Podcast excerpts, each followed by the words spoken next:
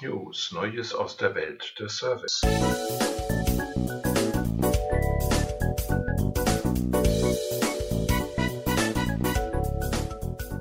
neue Podcast des Instituts beschäftigt sich mit der erfolgreichen Gestaltung der Kommunikation im Service und worauf Unternehmen sich dabei besonders konzentrieren müssen.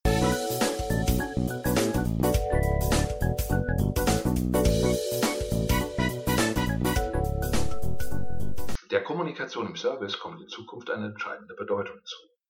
Die Märkte werden immer größer, der Wettbewerb nimmt zu und den Kunden gelingt es kaum, bei der Vielzahl von Angeboten den Überblick zu behalten.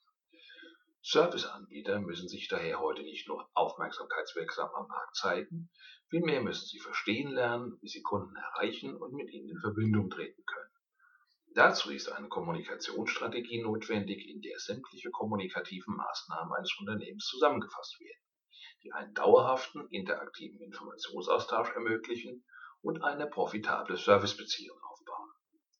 Mit dem wachsenden Servicebewusstsein der Konsumenten, dem Bedürfnis einer zielgerichteten und auf die einzelnen Bedürfnisse abgestimmten Ansprache sowie dem Siegeszug sozialer Netzwerke als präferierte Kommunikationsplattform gewinnt die Kundenkommunikation zunehmend an Relevanz. In diesem Kontext liegen die Ziele der Servicekommunikation für Unternehmen in der Herstellung, Pflege und im Ausbau einer positiven Kundenbeziehung sowie der langfristigen Bindung der Kunden. Die aktive Kommunikation im Service kann so den Dialog zu Neukunden oder abgewanderten Kunden anregen, damit die Kundenbindung positiv beeinflussen und zur Differenzierung und zum entscheidenden Erfolgsfaktor für Unternehmen werden. Letztlich wird die Kommunikation zur Notwendigkeit, insbesondere aufgrund der zunehmenden Angleichung der Services sowie der veränderten Erwartungshaltung der Kunden. Der Kunde ist selbstbewusster und besser informiert und seine Mediennutzung hat sich verändert.